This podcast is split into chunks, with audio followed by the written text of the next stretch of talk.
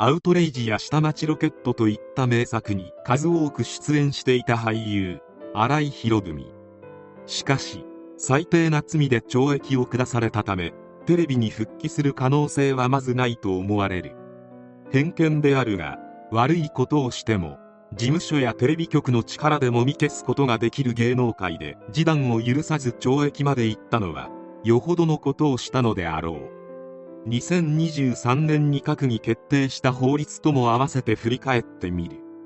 新井博文は1979年青森県弘前市に生まれる。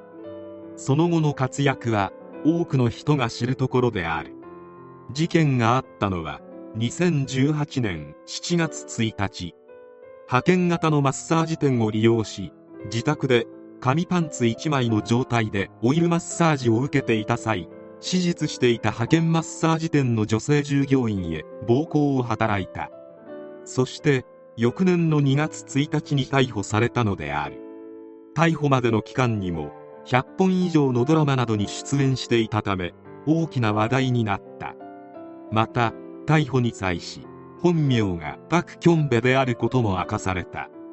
事件のあった日手術時間90分で指名料などを合わせて1万8500円で女性は新井宅へ呼ばれた。手術の際の服装は新井が紙パンツ1枚姿。女性は T シャツにスボンという格好である。新井が部屋を暗くしてほしいと要望を出したため女性が照明を落としてベッドでマッサージをしていると徐々に新井は興奮し始めた。次第に際どいところを触れなどと要求がエスカレード。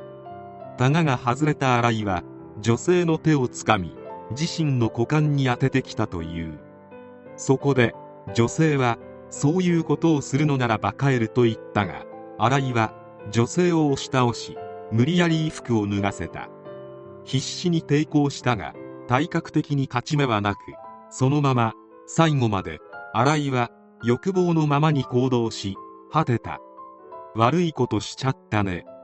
これお詫びなどと言って前払い料金とは別に現金7万円を必要に手渡そうとしたが受け取りを強く拒否され結局女性の所持するバッグに強引に押し込んだ。裁判にて争点になったのは同意の有無である。被害女性は決して合意していないと涙ながらに訴えた。一方で新井は好みの女性だった。そういった行為はしたが無理やりだったかどうか覚えていない。女性の証言を聞いて本当に嫌だったんだなと反省していると謝罪しながらも行為の際に女性が嫌がったりする様子は特になかったと話し受け入れられているのかと思ったと証言。女性が受け入れていると誤解した旨を訴え無罪主張をした。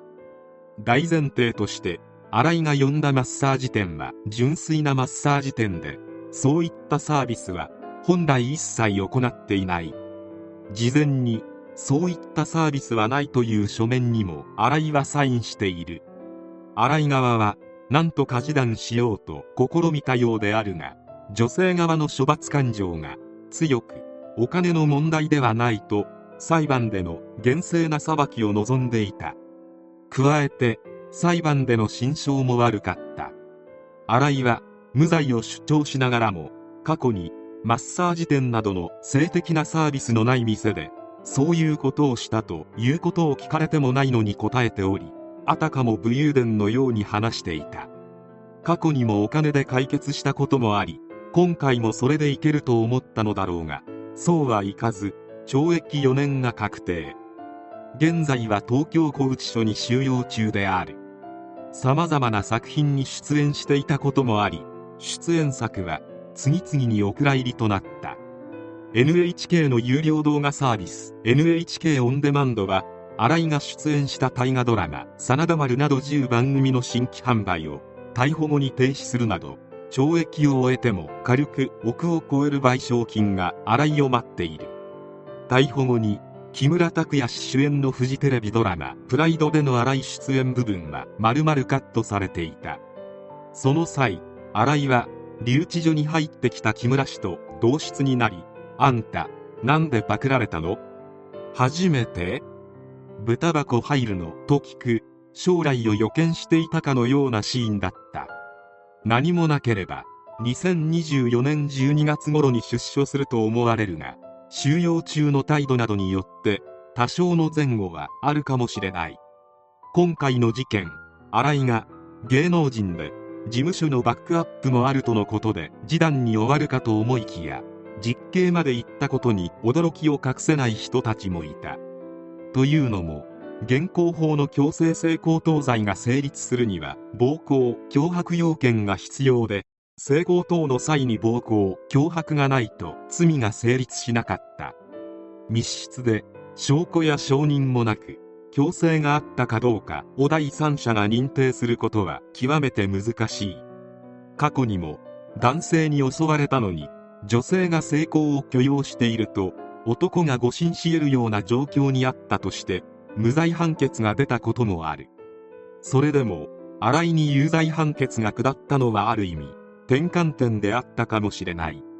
しかし2023年3月14日不同意性交等罪の新設を含む性犯罪の規定を見直す刑法改正案が国会に提出された。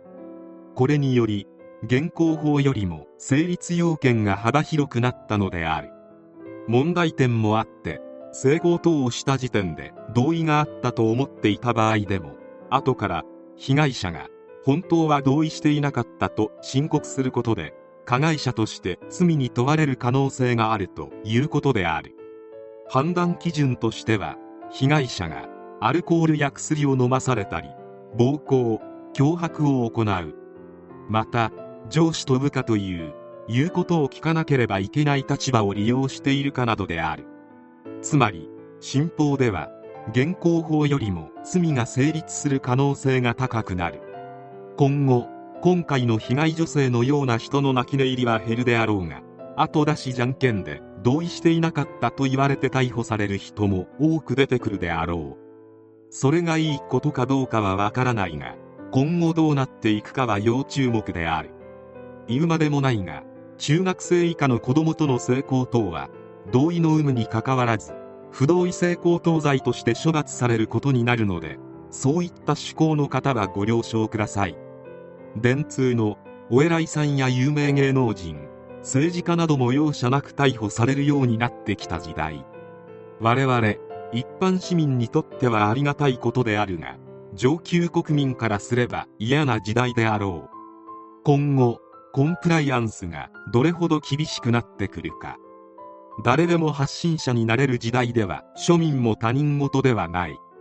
しっかり時代の流れを読むことが万人にとっても大事である。最後に自業自得とはいえ全てを失うことになった新井博文がどのような行動をとるのか。どうか再犯だけはしないでもらいたいものである。